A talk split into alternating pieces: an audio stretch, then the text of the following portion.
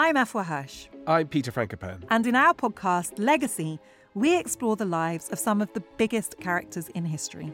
This season, we're exploring the life of Cleopatra. An iconic life full of romances, sieges, and tragedy. But who was the real Cleopatra?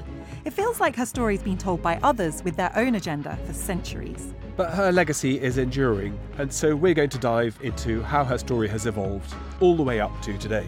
I am so excited to talk about Cleopatra, Peter. Love she Cleopatra. is an icon. She's the most famous woman in antiquity. It's got to be up there with the most famous women of all time. But I think there's a huge gap between how familiar people are with the idea of her compared to what they actually know about her life and character.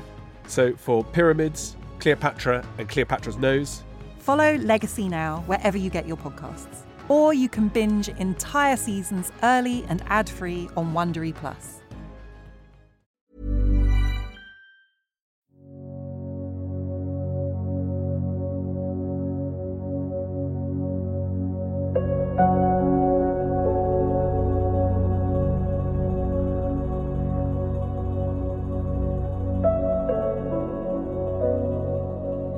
Four hundred and fifteen years ago this month, 104 English men and boys landed in North America and established a settlement they called Jamestown in Virginia, named after James I and Elizabeth I, respectively. Over the course of the 17th century, a third of a million men, women, and children left England for America. But in Virginia, it all started from very small beginnings, and there was every chance that this venture, like all the previous English attempts at settlement in the so called New World before it, would fail. And in fact, it almost did. To learn about the first few years of Jamestown, I'm joined by Dr. Misha Ewen, the curator for inclusive history at Historic Royal Palaces. Dr. Ewen completed her PhD at University College London and subsequently held a Hallsworth Research Fellowship at the University of Manchester and visiting fellowships at Yale University, the Huntington Library, and the Folger Shakespeare Library. Her first book, The Virginia Venture American Colonization and English Society, 1580 to 1660, will be published this coming September.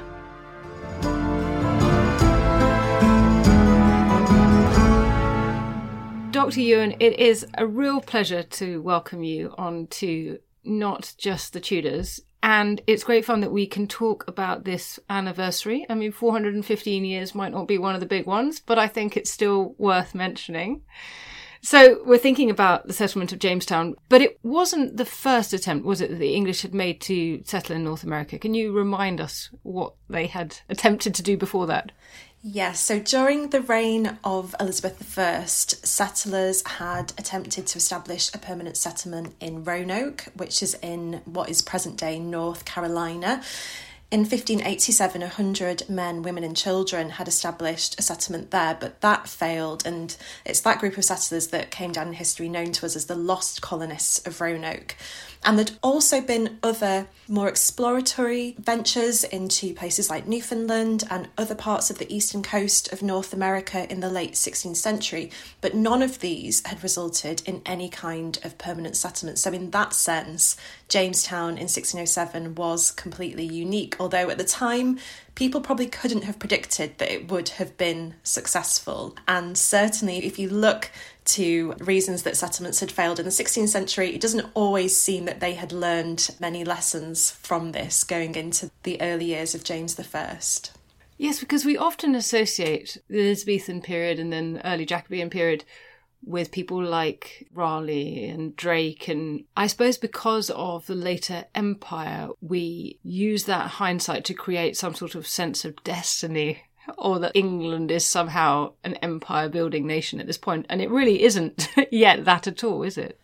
No, it's very much a small and very insignificant player on the world stage. And this is one of the reasons that people like Raleigh are keen to get a foothold in America. It's because of the growing, expanding Spanish and Portuguese empire in places like Brazil and elsewhere.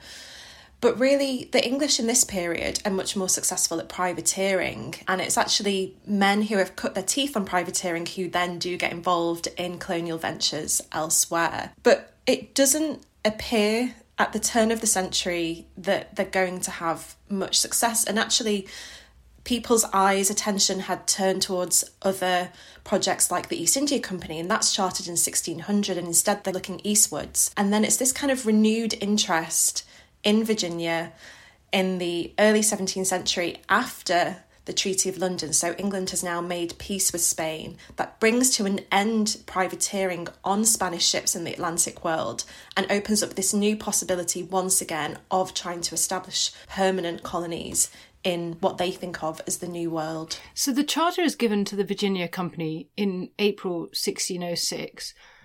Tell us a bit about this company because I understand it to be a joint stock company, one of the first of its kind, but that to be somewhat different in its incorporation to the East India Company. Is that right?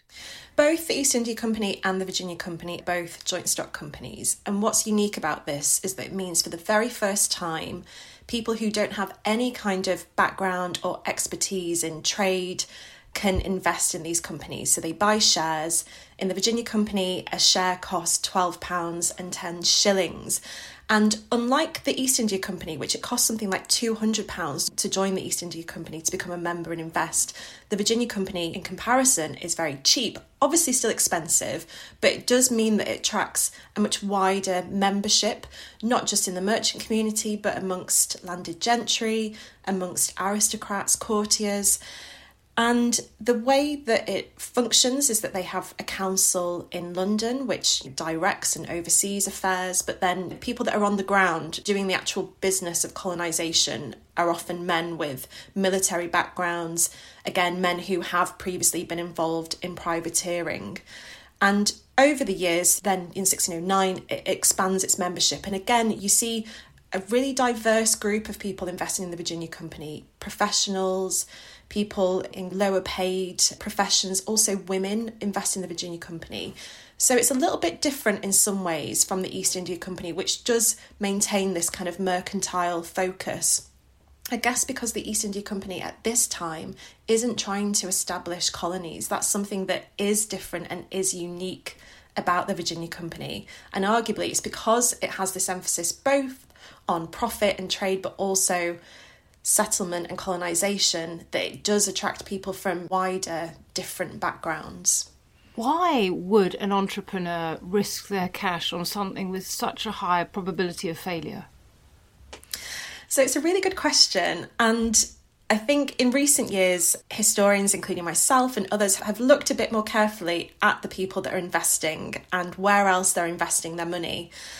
And obviously, it is a high risk venture but then the potential yields are all massively high as well. I think probably some people were overly optimistic because they've seen how much wealth was accrued through things like privateering, but of course, colonisation, it's not the same kind of business.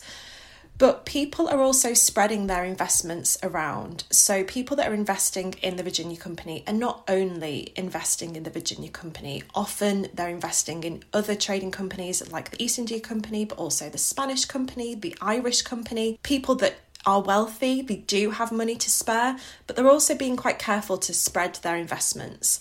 And something else we also see people doing is that they're buying shares sometimes alongside others in these almost groups of investors together. So, again, they're making sure that the risk is spread that way so that all of the loss, you're not bearing the brunt of that. But of course, many people, yeah, in the first few years, certainly, they do not receive any kind of benefit from that investment. Many people default on their investments and then they're dragged into court by the Virginia company who say, You still owe us for shares that you bought. And yeah, lots of people are leaving the company because they're not seeing any benefits from it whatsoever. And let's talk about the sort of people, I guess mostly men, who went to Jamestown at the first, because this isn't the kind of religiously intolerant, puritanical dream of a city on a hill that was driving the colonization of New England, say, in subsequent decades. So, who are these people? What is pushing them to go? What's pulling them? And just a bit like the investors, why did they risk such a hazardous crossing for an unknown future?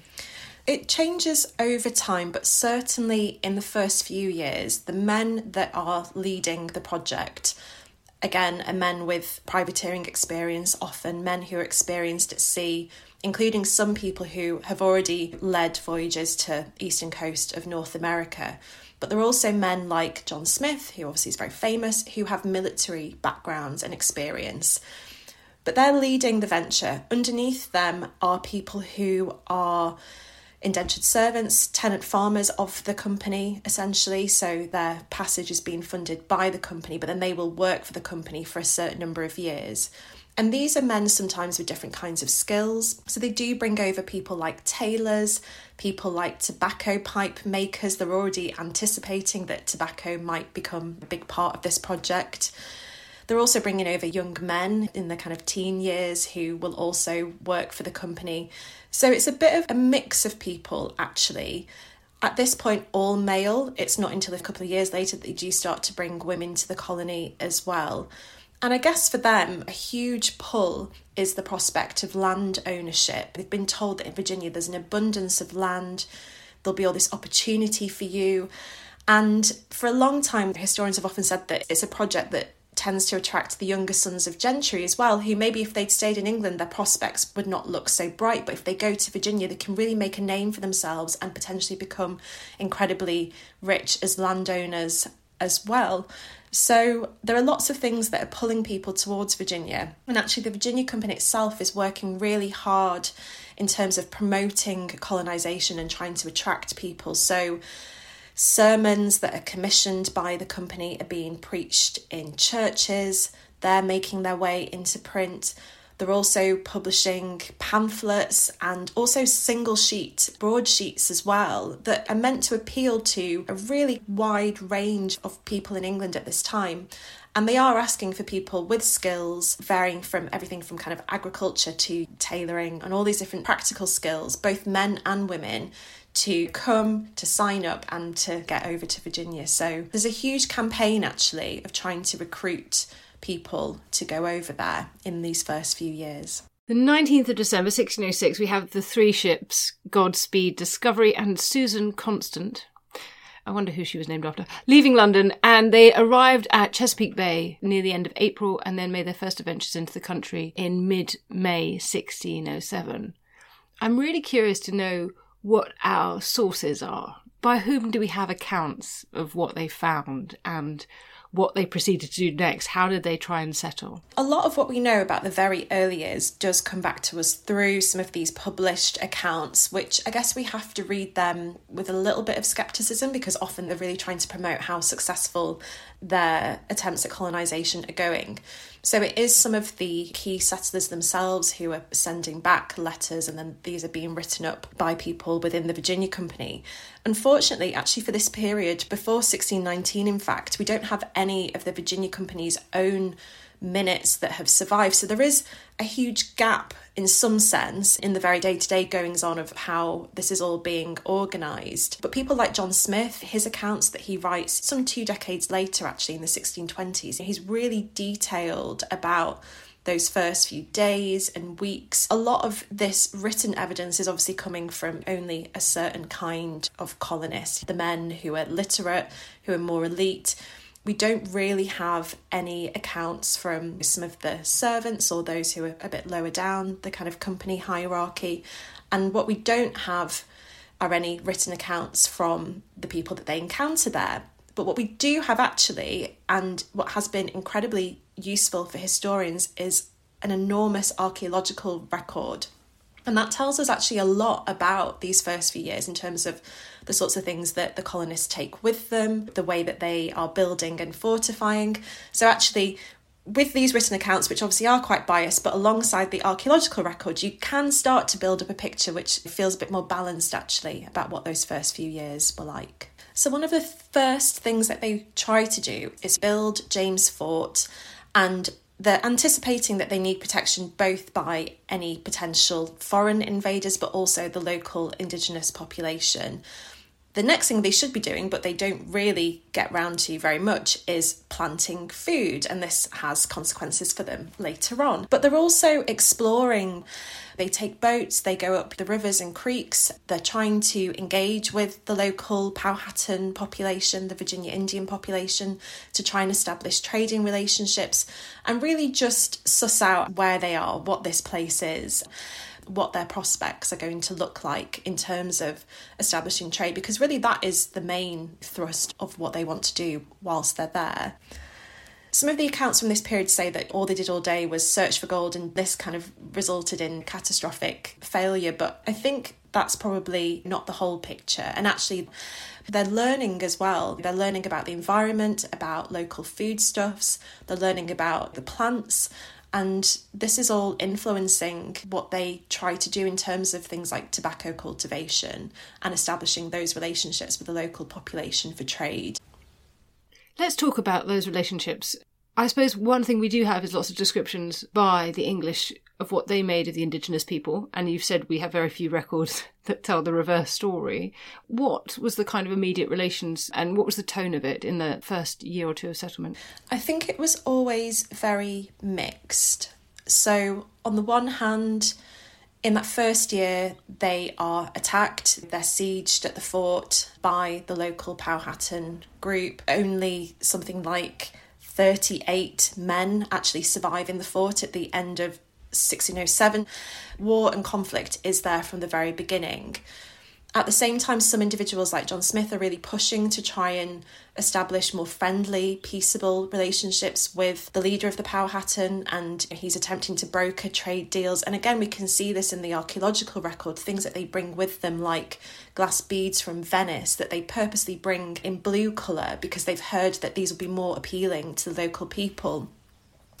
We also know, again, from the archaeological record, that local Algonquian women are actually coming into the fort because of other kinds of finds like cooking vessels, mussel shell beads that would only have been manufactured and carved by local women. So it's a really mixed picture because again sometimes the evidence from the archaeological record can conflict with the written accounts but i think saying that it's mixed and it's constantly changing is probably the most kind of accurate way to paint it. It's not really until around 1614, so many years later, that a formal peace is brokered and established. But before that period, it's very much a fluctuating relationship. And I think it's one that changes based on the individuals involved. So, John Smith is someone who actually is really trying to push for a more peaceable relationship with the local population. And some of this is obviously overblown by his own accounts of his time spent with Chief Powhatan and Pocahontas, of course. But I think there is a sense within the fort, you have this group of men that are sometimes at odds with each other and they don't always agree in terms of approaches. So when English settlers make incursions into local villages and execute people, obviously that's going to have repercussions for the relationship between all of the settlers and the indigenous population, but it's something that is constantly in flux.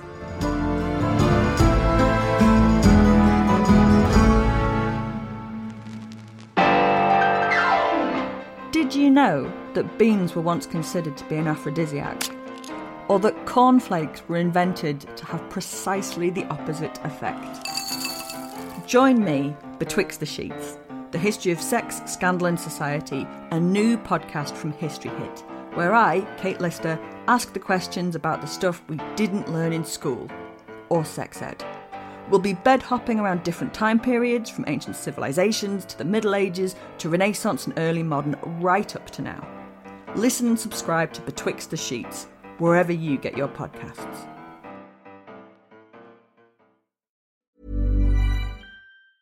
Small details are big surfaces, tight corners are odd shapes, flat, rounded, textured, or tall. Whatever your next project, there's a spray paint pattern that's just right. Because Rust-Oleum Custom Spray 5 in 1 gives you control with five different spray patterns. So you can tackle nooks, crannies, edges, and curves without worrying about drips, runs, uneven coverage, or anything else. Custom Spray 5 and 1.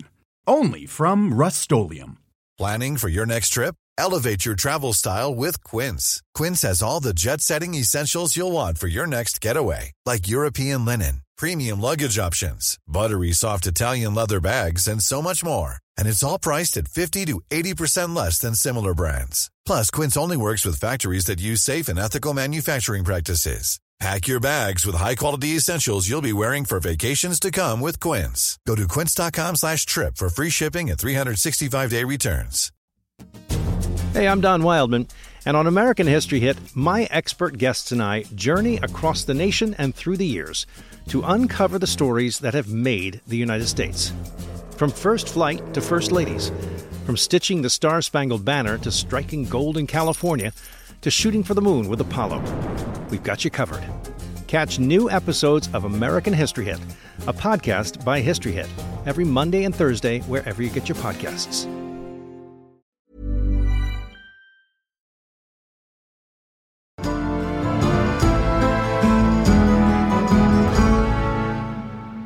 Let's catch up on that story of John Smith and Pocahontas because it's so famous. It's even been made into a Disney film. And the story goes that he's saved from death by Pocahontas as the daughter of the chief Powhatan.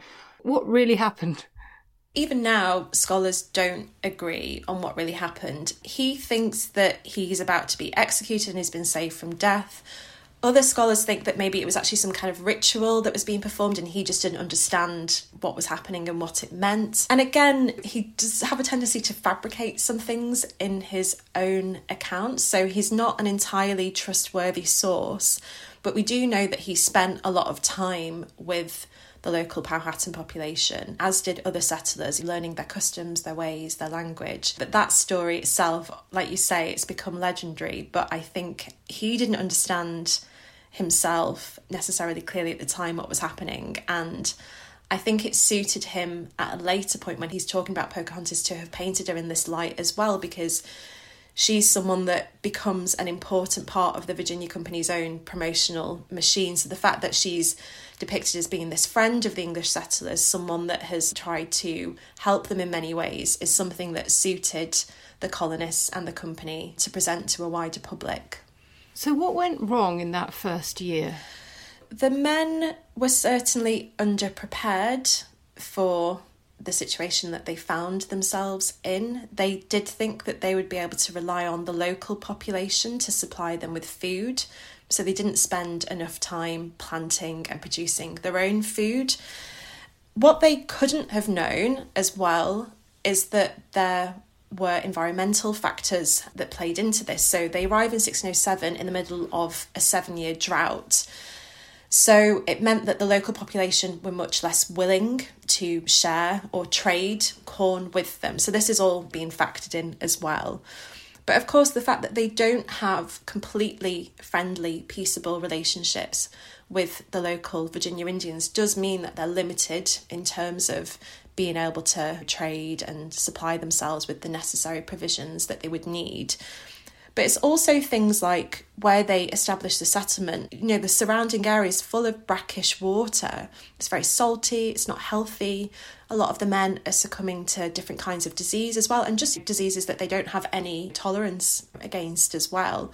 So there's sickness in the fort, they're undernourished they're having to fight off these constant assaults as well from the Powhatan. And yeah, like I said, by the end of 1607, there are only 38 of them alive. And then what happens next is that then they're being resupplied with fresh settlers that includes children and women. They're also coming underprepared, under provisioned, sometimes because they have, you know, been caught in hurricanes during the Atlantic crossing. But you have this sense that there's increasing pressure on not only the colonists that are there already, but then you're bringing in new colonists as well. And essentially, they just don't have enough food, enough clean water, and they're sick. And when they're getting sick, they don't have anyone to look after them as well because everyone else is sick and they're out looking for food. All these different things are going on. And actually, some of the few letters that we do have from the first few years, men complain that we really need more women actually because they could come and care for us when we're sick and they could do things like do the washing. And there's this sense that it's an appealing offer. Yes, and so it's there's a few different factors, and some of them you could say were outside of the colonists' control. The fact that there is a drought, but I think generally we agree that they were underprepared because they didn't establish friendly relationships with the local population. That had a huge impact as well. Yeah. I remember reading Malcolm Gaskill's book, Between Two Worlds, and there was a phrase in it that you've just reminded me of, talking about the letters, which was, if I remember correctly, Virginian letters might be messages from ghosts. This sense that as people wrote back, because of the delay, that those at home started to get a sense that actually the reading a letter by someone who may no longer be alive what was that communication like? What did it mean for getting support? I mean, if they're sending people out at a time when the colony is still very vulnerable, it suggests that messages aren't really getting through. They are, really. If we look at some of the correspondence between people in London at this time, you know, particularly men that are moving in the same circles, men who are investors and they know about what's going on in Virginia because they're attending company meetings, for example. And you can see that they're highly skeptical. They're saying that so far this colony is yielding no profit, there's faction amongst the men, and there's even stories about some of the colonists trying to abscond on ships and sail back to England because they hate it so much. So there is that question of why did people continue to go? And I think alongside the stories of disease and death and war, I think a message coming through, which is this was never going to be easy. It's something that was always going to take a few years. It wasn't going to be a quick win. We are doing God's work, and they will pull out those religious claims to bolster this when they need to. And I think they just try to persuade people that just a little bit more time, a little bit more investment, just one more push will do it. And in those first few years, it is hard to imagine why people did continue to go, especially women and children. But by the middle years of the 1610s, the fortunes do seem to change, but that's a long way off yet.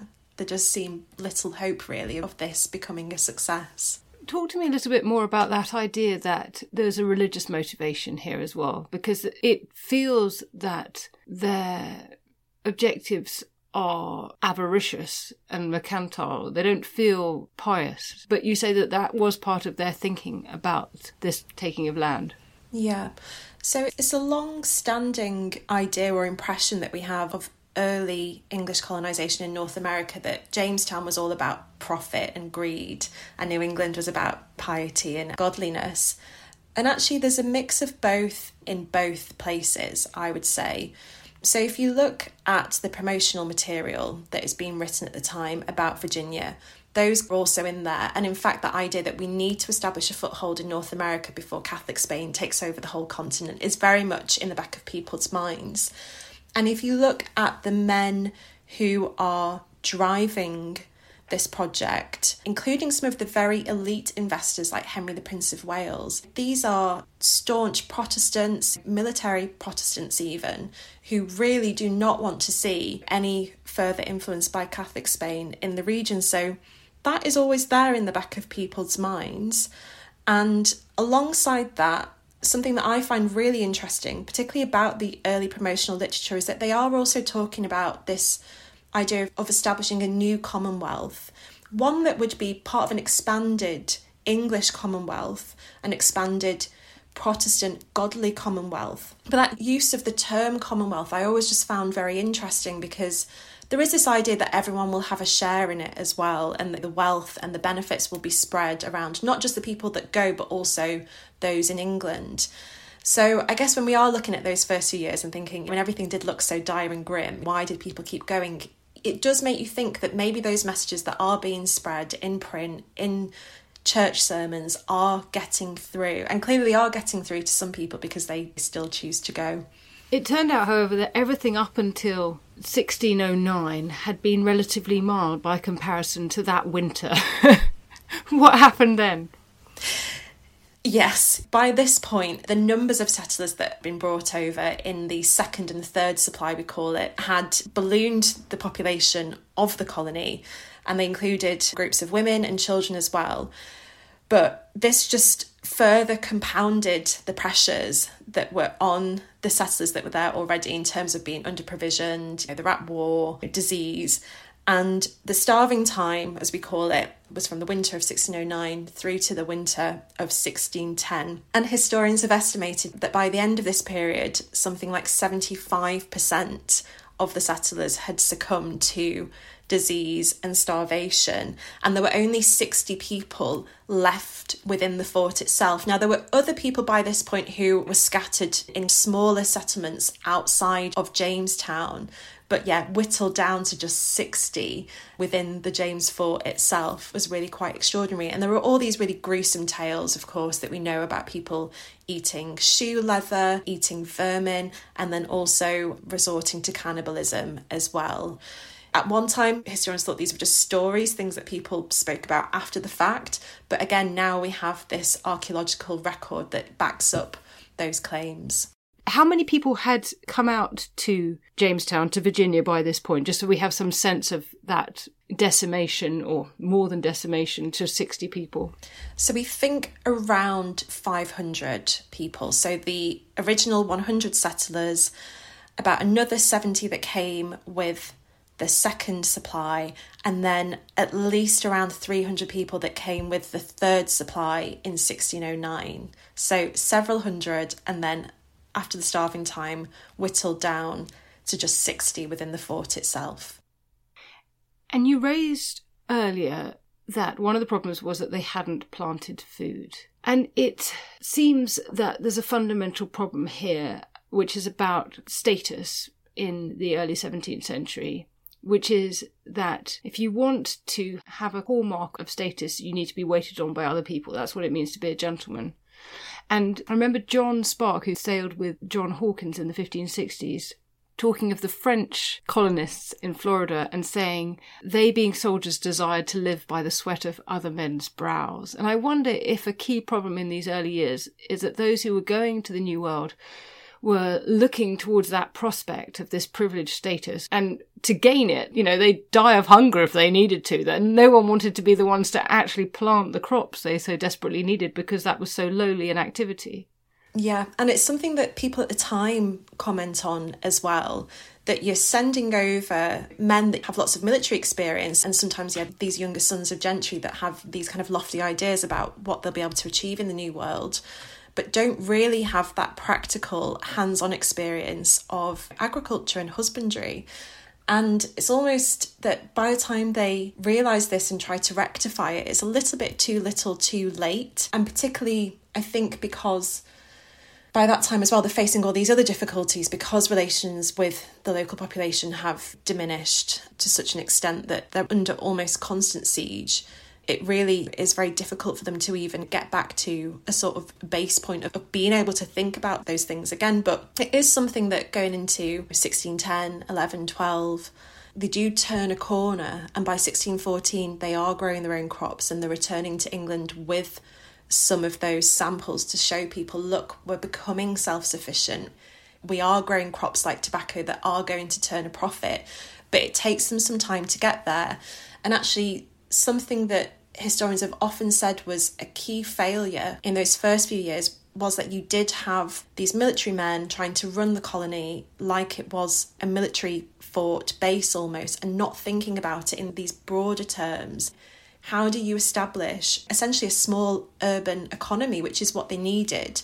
And it is a point they get to eventually, but it takes many years, it takes a change in leadership, and it takes a change in emphasis on the kinds of people that they should be bringing to Jamestown as well. So, not just those that can fight, but those that can plant, those that can build, those that have experience of different trades and industries. And to an extent, that is reflected in that very first group that come and mention that they do bring over a tobacco pipe maker. But again, because of disease and death, it's hard for them to sustain the skill and experience that they would need. But also, there's a sense that maybe they're getting a little bit ahead of themselves. So, do you need a tobacco pipe maker if you haven't even grasped how to plant corn yet? Maybe not. And that's where they're probably going wrong. So, a note from history Elon Musk, when you set up your plantation on Mars or wherever, take some farmers with you. Yes. And it's quite interesting when you go back to some of the accounts that we do have, the financial accounts, the early colony, some that have survived actually, you can see that they do start sending over things like seeds and different kinds of tools that they're going to need. And they do try to make sure that after some of these kind of early failures, that the settlers who are going are taking their own tools as well, so things like hoes for planting and all this sort of things. You can see threads of that in the historical record, but it just doesn't seem to be there at the very outset. And it takes them longer to undo that failure than it did for it to set in. You've mentioned that we have a really mixed picture of relations with the native peoples and that soon they're really under attack a lot of the time. On the other hand, we do see the English, don't we, acting really no better than the black legend said the Spanish did. But on the other hand, we also have a marriage between an Englishman and a Native American. What should we make of this next phase of relations? The marriage between Pocahontas and John Rolfe in 1614 is an event that brokers peace between the English settlers and the Powhatan group. Even that event in itself is quite fraught because the way that it's told from the English point of view is that this is this celebratory moment. But the oral history accounts that have come down to us through Native American scholars and communities is that she was kidnapped, her conversion was forced, that she was already married and had a child herself before she married John Rolfe. I think even when we're looking at this particular event in Jamestown's history, again, it just reminds us of how skeptical we have to be of this kind of English account that is given of events. But in terms of the broader picture of the colony's history, it is certainly a turning point. And actually, it's not until after her death, several years later, so she dies in Kent in 1617. It's not until, you know, several years after she dies that again another war between the English settlers and the Powhatans breaks out again. But certainly her influence on the prospects, if we want to call them that, of the colony are huge. So, John Rolfe is the first English settler to successfully cultivate tobacco, and no doubt that was with her help, with the help of other Powhatan servants that they had in their household. And when Rolfe and Pocahontas return to England in 1616, they bring these samples of tobacco with them, and she's brought and presented to court, to the king and queen, as this shining example of what we could achieve in terms of the conversion of Native Americans. And she's presented as this person that is this, yeah, hopeful example of the way that the colony, the direction that it's going in. Did any of those initial settlers become rich? Did any of them achieve what they had hoped they would?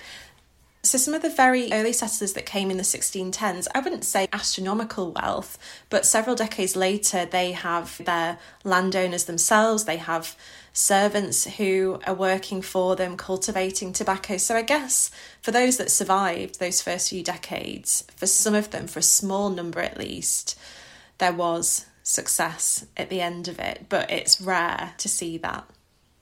Well, it's been a real delight to talk to you about something actually in itself not delightful at all. This very difficult, courageous, bloodthirsty, traumatic time, but one that changed the fate of the whole world. And maybe sometime in the future, when your book is out, we can talk a bit more about the society that was created in Virginia. That would be lovely. Yeah, it's been lovely speaking to you today as well. Thank you.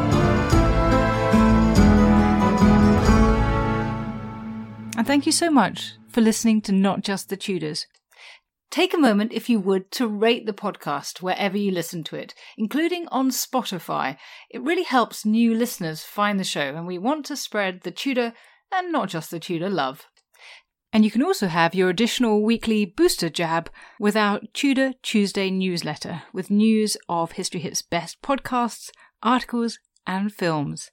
Find out more at historyhit.com. History is full of extraordinary people, the Tudors being just a handful. In my latest film on History Hit, we meet Bess of Hardwick and go inside the incredible house that she built, a house that defines the elegance and grandeur of the Elizabethan age, a house fit for a woman who climbed to the top of the Tudor social ladder. To find out more about the life of Bess and many more fascinating figures from the past, sign up via the link in the description with the code TUDORS for an exclusive discount.